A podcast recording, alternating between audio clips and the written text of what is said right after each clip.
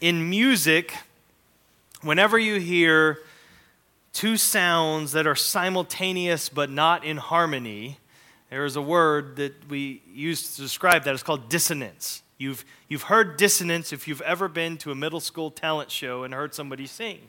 Um, there's another word for dissonance. It's called annoyance when you think of a music. So if you've ever, if you ever had a kid in your house that's learning to play an instrument or something like, or an adult that's learning to play an instrument, uh, you, you hear that there's dissonance. It's, it's incongruity. It's a lack of, of harmony. The definition is something like it's, a, it's this tension or clash because there are these two incompatible elements. In music, it's the tones that they just don't work together, and yet you're hearing them at the same time, and it, it just grates on your ears. It's painful. Uh, the, the word dissonance is used in other areas of life too. And so maybe you, uh, you have a lung doctor, a pulmonologist, I think is a lung doctor, but you, you, you're, you're out around town and you see your, your pulmonologist and she's smoking a cigarette. You're thinking, wait a second, this is crazy. How, you, you, you know what you, who you are, you know what's good for the body, and yet here you are doing something that's very contrary to everything that you say and believe. And so there's dissonance in, in that life. Well, the Corinthian church, as we've already seen in our introduction a few weeks ago, it had a, a dissonance problem. And by that I mean there was this major lack of harmony between who they are, their professed identity, and how they're living, the way they're thinking and speaking and behaving. And so there's this disconnect. And so Paul is writing in this letter to, to try and bring uh, that dissonance into harmony by calling these Christians to live as the children of God that they already are. That's what this, this letter is about. He, and he does that with each issue, as we're going to see as we work through this letter, by pointing them back to Jesus and what he's done for them. And, and how, because of that, and, and now because of that, who they are in Christ. That's what he's laboring to do. The gospel is what will bring them into harmony. And so we talked about the background of, the lat, of this letter in that last recording we did uh, a few weeks ago. And so I'm, I'm not going to try to regurgitate all that, but the, the short version is this. If this is the situation as Paul writes this letter, Paul, Paul was, was instrumental, not causal. The Lord, we're going to see that in these opening verses. God planted the church in Corinth, but, but Paul was instrumental in the gospel taking root in Corinth and the church beginning there. And so he spent over 18 months there instructing and equipping this young church plant. And, and then he moved on. And he left behind this healthy young church and, and solid leadership and as, he, as he went on. But within just a few short uh, years, Paul hears of major problems in Corinth. I mean, it's like the wheels have already come off of this young church. And so there are reports coming to him from different sources about, uh, about significant conflicts uh, corruption and confusion. Three C's. These are three C's that every church deals with always conflicts, corruption, sin, and, and just confusion, theological confusion in their case. And so he writes this letter to them to respond to this. So he takes up all of these different issues that we're going to see in the weeks and months to come divisions and pride and lawsuits and sexual immorality and marriage, singleness, food, theological issues. And he doesn't just lay down new rules and, and, and complicated rules for them. No, that's not what he does. No, he reframes everything in light of the gospel. That's what ties this letter together. to see everything through the death and resurrection of Christ, that story. That's what they need to see everything. So that's how he works to bring that dissonance that's, that's evident there into harmony. And he wastes no time laying the foundation for that, and he jumps right into it in these opening verses. We just read this. Now, because we know what's coming, we know, we, we, we feel this tension. We know that he's going to really come at them on some different areas in, in their church life. And, and so we, we feel this tension right away in the letter because we, we know there's this gap between their conduct, the way they're living, and their calling, who they are in Christ. And so we just, we just read Paul's opening words, though. Thomas read those and we, we followed along. And notice, he doesn't express any hint of frustration or disappointment in these opening words, does he? He, he, he doesn't lay into them. He said, What in the world are you doing there? This is awful. That's not how he begins. What does he do? He begins by thanking God for them focusing on God, on God's initiative, God's calling, God's promises, who they are because of what God has done for them. And so our time this morning is going to be focused on that prayer of thanksgiving in verses 4 to 9. We, we, we looked at a lot of the background information in verses 1 to 3 a few weeks ago, but I, I want to just note again look at the way Paul addresses them in verse 2. He says, To the church of God, the church is God's the church of God that is in Corinth, to those sanctified, set apart in Christ Jesus, called to be, called by God to be saints together with all those who in every place call upon the name of our Lord Jesus Christ, both their Lord and ours. That's that's who they are. They're, they are God's church, the, the universal body of Christ, and every local expression like this one of the church, and every locale, and every language group, and every nation, and every, every type of church. The, the, every, the, the church exists because what? Because He called. Because He set apart. Because He is Lord. It's not some man made sociological phenomenon. No, it is the Lord's church. Our identity, brothers and sisters, is rooted in God's activity. That's what that's telling us. And then he goes straight into this prayer of thanksgiving for them. And it's this one long sentence. And so we, we look at it together. Now, again, you know what's coming. You know the, the, the, the, the admonitions that he's going to have for these Corinthians. You know their, the, the misconduct that's, that's there and he's going to correct. But listen, as he give, gives thanks for them, he's not just blowing smoke here. He's not kind of, you know, like greasing the skids a little bit and then before he can really lay into them. So he's not, is not a rhetorical device. It's not, you know, playing mind games with him. That's not it at all. He feels deep, sincere gratitude to God for these believers that he knows very well. He spent almost two years with them knows people, been in their homes, been intimately involved in their lives. And he gives thanks for this church, even when there's, uh, there's a lot that disturbs him about what's going on there. And so, with that said, what I want us to consider as we look at this prayer, there, there are reasons, there are reasons to celebrate the Lord of a messy church, like this one, like that one, in Corinth, like this one here. I mean, it, we're, we're messy. There's problems, and yet there is reason to give thanks to God, to celebrate Him in the midst of that. So there's, there's four standouts. So the, the, the, the, the basic sentences we give, I, I give thanks to my God. That's the core, and then he and everything else is subordinate to that. He's giving some reasons, and let's walk through those together. First reasons is this is a Christ-rooted community, a Christ-rooted community. Notice that, that Paul thanks God that this church is supremely and fundamentally, it's rooted in Jesus Christ. The emphasis here is it's not on what they have done in themselves, you know, to keep Christ at the center of their church. That's not his point in this Thanksgiving. It's not, it's not their church. There was, there was dissonance, in fact. There was a gap between the reality of how they were living and the reality of, of what is real. But but the, his emphasis is here is not on what they've done to keep Christ at the center. The emphasis is on what Christ has done and is doing in his church. That's what he's, that's what he's thanking God for. As we read over these, as we read over these verses, these six verses here in this prayer just a moment ago, you heard it again and again. In almost every verse, you, the, the name of Christ. In verse 4, the grace of God was given you in Christ Jesus. Verse 5, they are enriched in every way in Him the testimony that's confirmed among them is the testimony about Christ. They live their lives, verse 7, for the revealing, waiting for the revealing of our Lord Jesus Christ. Verse 9, God is faithful by whom you are called into the fellowship of his Son, Jesus Christ our Lord. And so, uh, note in particular, verse 4 and verse 9, kind of the bookends of this Thanksgiving prayer, both emphasize the union that we have with Christ. The, the verse, verse 4, the grace of God we enjoy as believers. We'll talk about that in just a moment.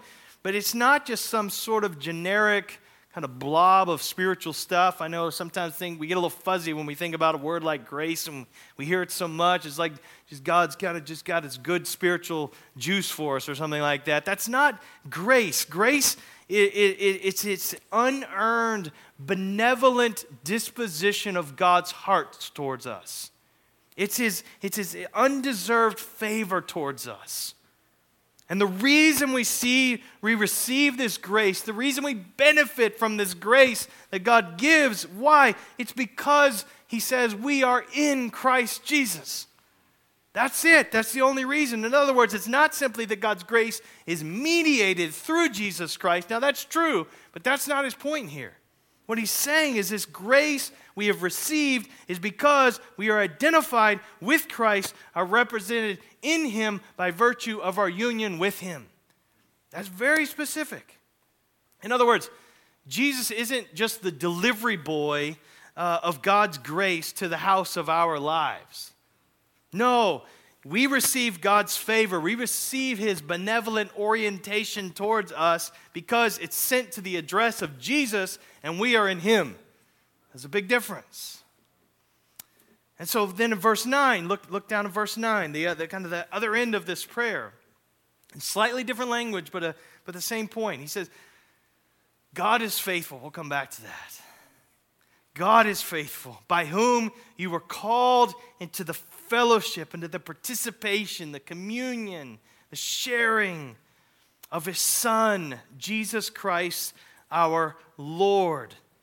So we were called. we didn't just find our way and stumble in there. No, the Lord called us into, through the Spirit, Spirit empowered proclamation of the gospel. He's called us into this real, vital, spiritual communion with Christ.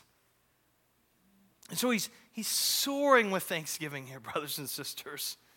This, this is a messed up church, as we're going to see in so many ways, but he, he's thankful to God as he considers this fact that they are rooted in Christ. Nothing can change that. To be a Christian means that you are a man or woman in Christ. To be a church means that we are in Christ together. This is fundamental. Everything else in the church stems from this. And this is what Paul's going to do. He's going to labor for the remainder of this letter to this church. He's going to labor and to, to, to make this church, to make us conscious of that connection and its full implications. That's what we're going to be doing. So, everything we do, everything we think, everything we speak is to be centered on, flowing from, and celebration of our vital connection, our union with Jesus Christ. That's everything. Listen, in, in, our, in our age, in, in the West, and in, in our kind of therapeutic age in which we live in, in this culture, our attention is, is always turned inward, isn't it? It's always about looking inside, it's looking in, it's looking in. And so it's, it's so important when this is the, this is the world that we're, we're, these are the waters we're swimming. It's so important to be constantly reminded that the Christian life is actually centered outside of us. It's centered elsewhere. It's not on the self, it's on the Savior. Our gaze must be continually directed up and away from ourselves to Jesus. This is, this is it, that we are in Him. The testimony that sustains us is all about Him the hope, uh, our hope is that we are waiting for Him. It's Christ. Church, we are always to be looking to Jesus, pointing one another to Christ. This is why we gather. This is why this is important. This is why, this is why we labor in everything that we do. This is, we're, we're, we're, we're directing one another to Christ. Let me just, before we move on, let me just ask the question Are you in Christ? Are you in Him? Do you have Jesus? Does He have hold of you? Just because you attend a church gathering or you tune in online and, and watch, that doesn't make this a reality. In fact, nothing you can do puts you in union with Christ. No amount of morality or church attendance or performance, religious performance, personal sacrifice, uh, penance, charity, just general um, niceness as a human being, pleasantness, nothing can move you an inch closer into a relationship with Christ. Nothing we do. It comes, Scripture says, through faith alone. We, we, this is how we began the morning, confessing this in Ephesians 2 8 and 9. By that I mean we don't, we don't put our confidence in ourselves and what we do or who we are as a, as a human being. No, we say we are bankrupt in and of ourselves. I have nothing to bring to the table here. We have no hope on our own. Our only hope is Jesus Christ and what he's done for us. Christ lived the perfect life we could never live, and yet he died paying the penalty for our sin. It's, it's on the cross. God treats Christ as if he had lived our wretched life. Why? So that he could treat us as if we had lived his perfect life. That's the good news of the gospel. So the question is are you trusting in Jesus and what he's done for you today? If not, I, I, I, would ask you to pray right now, confessing, confessing your helplessness, expressing your need for Christ and what He's accomplished for you because you can't do it on your own. And so, if you'll believe in Christ, trust Him today, you, you can receive this gift of forgiveness and, and new life in Christ. And this can be true of you. It can be said of you today as you walk out of this room. You have been called into the fellowship of His Son, Jesus Christ our Lord. Is He calling you even today as this good news is proclaimed? But all of us who are, who are already in Christ. This is, this, he's writing to believers, he's writing to people who are already Christians, and he's saying, don't forget who you are. I thank God that, that first and foremost, you are a Christ rooted community. And, and, and, and that and, and you need to then live out of that identity. That's what he's going to go on to show. And labor to, to minimize the dissonance between that reality and the way that it's expressed in our community together.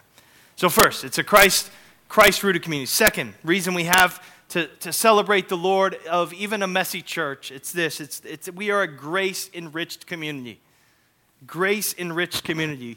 Now, in verse 6, there's a little parenthesis, a little aside that we're just going to skip for now, and we'll come back to that. But for now, just read around it, and the sentence is intact if you just take verse 6 out. Look at verse 5, or verse 4 again. I give thanks to my God always for you because of the grace of God that was given you in Christ Jesus, that in every way you were enriched in him in all speech and all knowledge, so that you are not lacking in any spiritual gift. So, the, the grace of God, his, his favorable orientation toward them, was given to them in Christ by our union with Him. And that grace has this particular result that Paul wants to emphasize here in this, in Thanksgiving. It has produced in them gifts, gifts, spiritual gifts, especially in these areas of speech and knowledge. That's what he highlights all speech, all knowledge. And just note, the two words there, grace and gift, they are, they are from the same Greek root. And so the word grace is in Greek, it's charis, charis. The word gift is charismata. It's just, it's just an uh, expanded. And so these spiritual gifts, they're gifts of grace.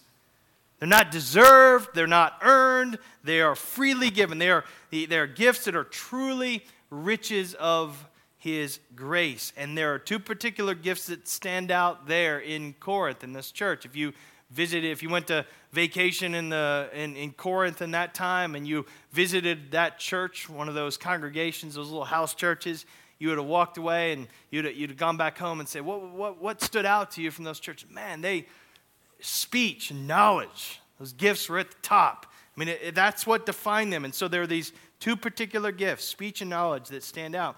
And these were wonderful, grace enriching gifts for the church in Corinth.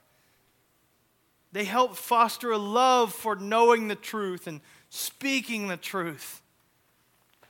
And we're going to see, again, if you've read ahead, you know what's coming. Um, the, the Corinthian church became very proud of these gifts of speech and knowledge. And it caused all kinds of problems. They began to boast about their speech and knowledge. They loved, their love for speaking the truth morphed into a love for speaking about their knowledge of the truth. Those are very different things. But this is, this is what happened. And so they, they became like badges of honor that they proudly wore. Ah, oh, we are the church of all speech and all knowledge. And they wanted to be known for that. And so you, you can understand if, as we talked about a few weeks ago in that video, the, the wider Corinthian culture, it, it valued highly rhetoric and, and art, the, that art of persuasion and this kind of secret knowledge. And so these new Christians who swam in that cultural water all of their lives, those values began to kind of infiltrate the church, and they began to think, well, here's the Christian equivalent of those values. Hey, all speech, all knowledge. We got it in spades. We're, we're good. We're, we're this glowing example. And so, so they began to use these gifts for their own self promotion. And they began to disdain others who didn't possess those gifts, or at least in large supply. And we're going to see there's all kinds of other problems that, that come in this church through spiritual gifts, these and other gifts, and in their Lord's Day gatherings and the way things show up. But so, so there's a lot of dissonance. There's a major disconnect between this reality that Paul prays with thanksgiving for here and the actual exercise of the gifts in that church. There's a big gap. And Paul's going to deal with those problems later. He's going to deal with the particulars, he's going to deal with the attitude that's behind the problems. but here, what does he do? He simply and sincerely thanks God for these gifts and the way that God's grace has enriched them through these gifts.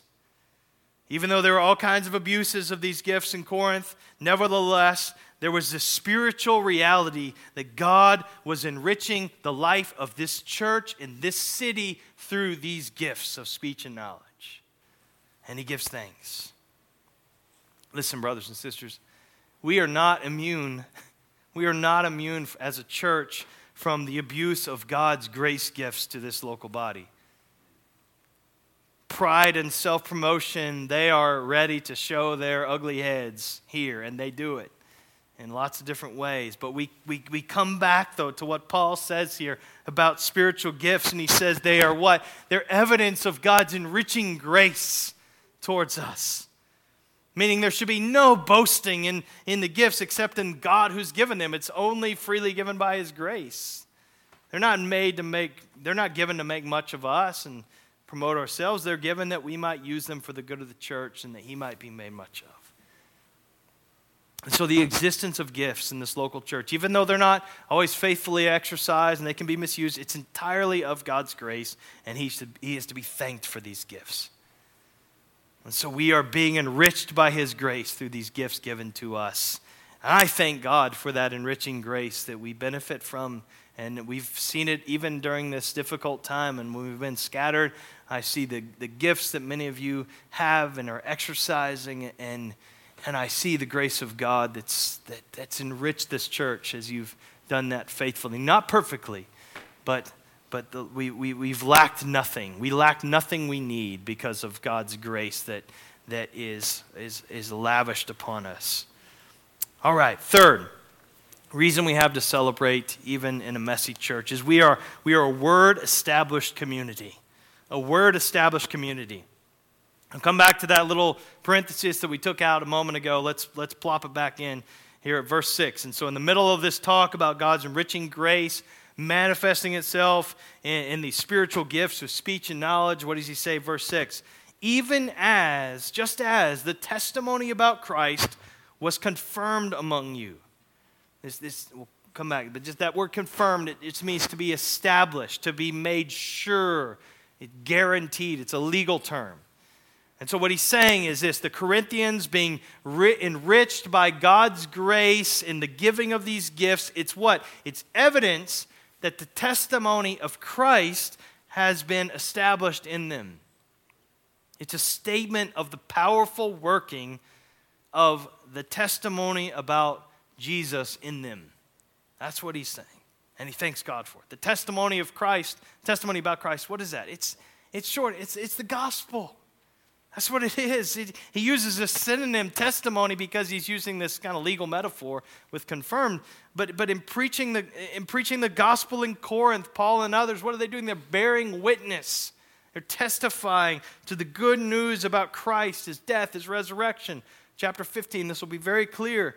This is what he's talking about. And God himself, he, he guaranteed, he confirmed the, the truth of the message by enriching them with these spiritual graces and gifts.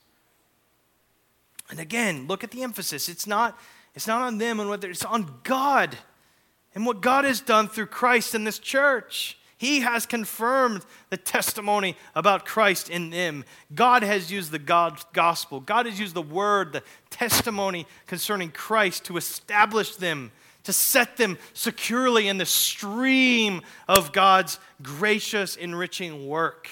That's the work that the Lord has done in that church, in that messy, dissonant church. God had confirmed the gospel there. And so he's going to make it clear that the same testimony about Christ that first confirmed them and, and, and is the same gospel, the same word that they continually need. This is what he's going to do. He's going to layer that over every, every messy challenge that they face.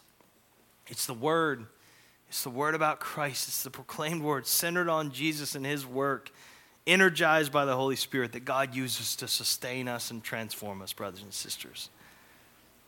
But isn't there dissonance here in our lives, in the church? In this word that powerfully established us, God used to powerfully establish us, it can become muted and it can become an afterthought and background noise. Brothers and sisters, this is why the Word of God, particularly the gospel, must be central in, in the lifeblood of what we do. This testimony about Christ. Pray with me this year. Pray with me as we walk through this study of 1 Corinthians in the coming months. Pray for the preaching and teaching of the word. Pray for our Sunday school teachers when we begin to gather. And pray for the students as they're going to start walking through Philippians together over Zoom and, and using videos and different things to do that. Pray for the, the ministry of the word among us, that, the, that God would open the heavens. And that, and, that, and that he would come down and own this ministry of the word and the demonstration of the Holy Spirit and the power. It would awaken on all of us an appetite for the Word. The testimony of Jesus, as it's proclaimed, the gospel, that it would, would, would penetrate, would take root more deeply in our hearts. But again, this is what he's doing. He's praying. He's thanking God in the midst of all of the dissonance and all the gap, the disconnect between who they are and the way they're living. He's saying, You are rooted in Christ. Nothing can shake that.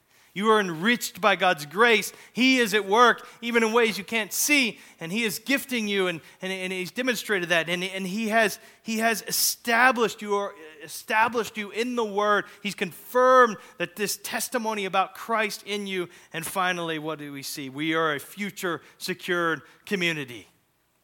Future secured. There's this future orientation in this thanksgiving for them He's thankful for what God has done in saving them. He's thankful for what God continues to do in them and through them. He's thankful for what God will do in them to the end. He says, You were, you were enriched by God's grace through the giving of these gifts, verse 7, as you what? As you wait for the revealing of our Lord Jesus Christ, who will sustain you to the end, guiltless, blameless in the day of our Lord Jesus Christ. What does that mean? It means we're going to make it. That's good news, isn't it? Um, some days it may not feel like it, but we will make it. Why? God will do it. He will sustain us. He will present us blameless before the Lord as we're, as we're clothed in the perfect righteousness of Jesus Christ. Praise God. The word sustain, verse 8, it's the same word translated confirmed in verse 6 that we just saw. So, what he's saying, God will confirm, He will make absolute sure that we are kept until the end. What a promise, brothers and sisters.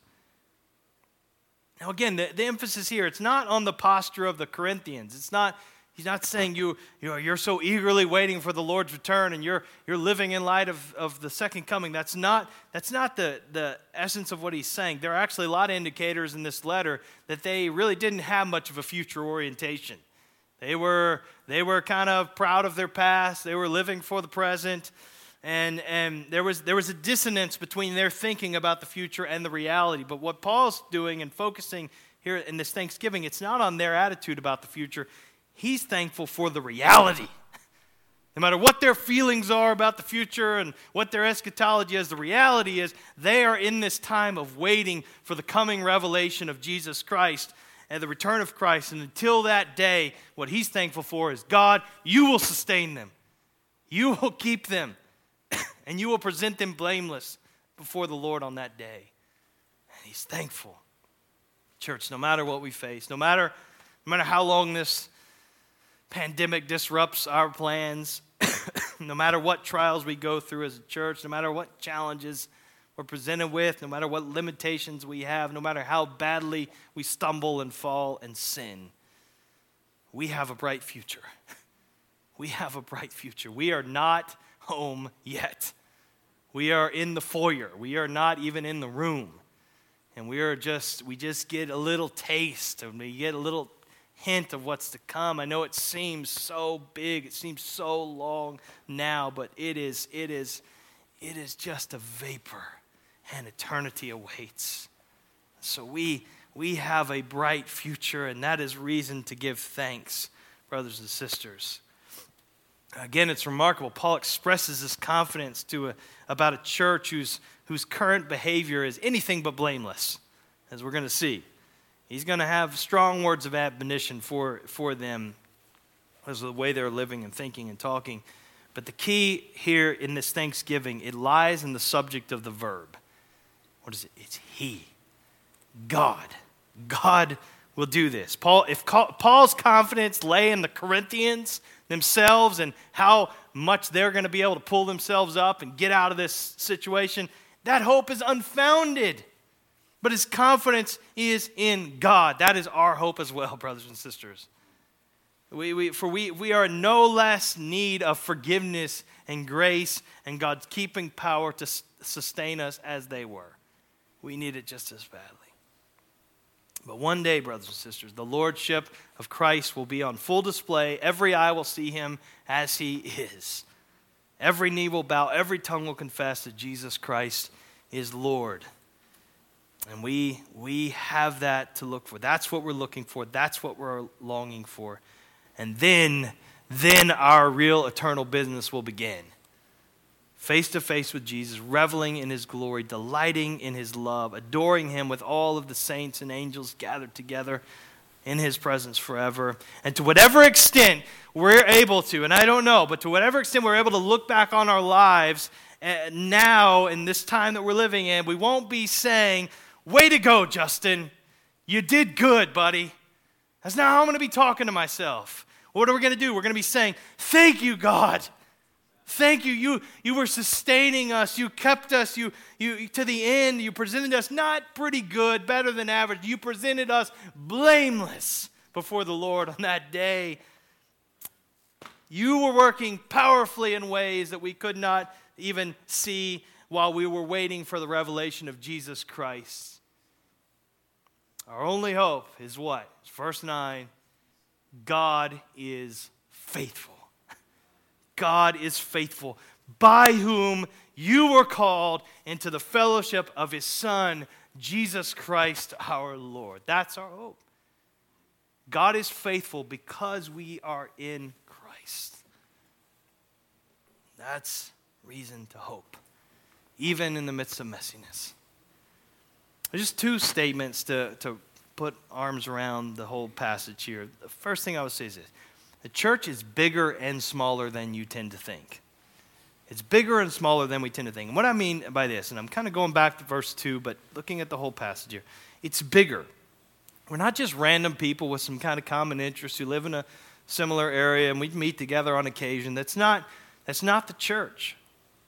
We are part of a bigger story. We are part of a cosmic drama. We, we have a role to play in God's rescue story. Whatever problems we have, whatever weaknesses and faults we possess, and there are many, we, whatever limitations that seem to hinder us and our effectiveness, we have been caught up into the story of God's eternal elective purpose.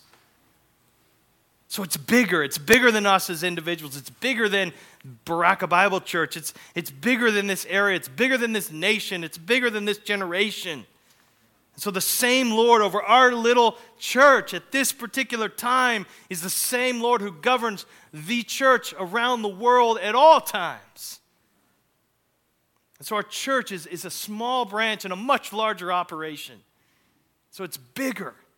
So, we need that sense of proportion, brothers and sisters, because we can begin to think of uh, uh, we can get so focused on our efforts and our activities and our successes and our failures and, and, and, and miss that larger. The church is bigger than us. We need to learn to see ourselves within the story, that bigger story of God and His grace. Why? So that one, we don't despair. It is, it's bigger than our failures, but also, too, that we don't get puffed up with pride. It's not ultimately about us. So it's bigger. On the other hand, the church is smaller. And what I mean is, is Paul is writing to this particular church, this particular time, this particular location. This is the church of God in Corinth. And, and, he, and, he, and, and this, the particular challenges that they're facing, he's addressing those. So we need to understand what we do does matter in light of eternity. So I'm not trying to be cynical and say, ah, it doesn't matter anyway. We're just a little small fish in a big pond. That's not it. We, there is a weight and there's an urgency to what we're doing. So we keep those two together. The second thing I'll say, and we're done. The church is, is meant to be a magnet for gratitude, not a target for complaint. And uh, complaining is easy, isn't it? I mean, I, uh, harsh criticism is, is very natural for me. It's not hard, and for most of us, in critique. And, but, but cultivating a grateful heart for the church, for brothers and sisters in Christ, around you. That's what Paul sets before us here, and there's a wonderful example. Even though this church is riddled with problems, he, he, he, he, he genuinely, sincerely thanks God for them. I'm going to read a quote, and we'll end with this. It's from Dietrich Bonhoeffer in his book Life Together, well known book, but just listen to how he says. He says, If we do not give thanks daily for the Christian fellowship in which we have been placed, you notice the emphasis is on God has placed us here even where there is no great experience. It's not always magical, is it? it's not right now. We're spaced out and trying to figure out how to interact. There may no be no great experience, no discoverable riches, but actually much weakness, small faith, and difficulty. If, on the contrary, we only keep complaining to God that everything is so paltry and petty, so far from what we expected, then we hinder God from letting our fellowship grow according to the measure and riches which are there for us in Christ Jesus. All right, that's for you. This is for me. he say he goes on. This applies in a special way to the complaints often heard from pastors about their congregations. A pastor should not complain about his congregation, certainly never to other people, but also not to God a congregation has not been entrusted to him in order that he should become its accuser before God and men. What may appear weak and trifling to us may be great and glorious to God. Huh. Paul, Paul models for us this, this thankful stance that Bonhoeffer prescribes. He's, he's able to give thanks to God for the, this problematic Corinthian church because he recognizes that Christian community, as Bonhoeffer goes on to say, he says it's not an ideal which we must realize. It's not a goal that we're striving after. He says it's rather a reality created by God in Christ in which we may participate. And that's why Paul says this. It's a mess in Corinth.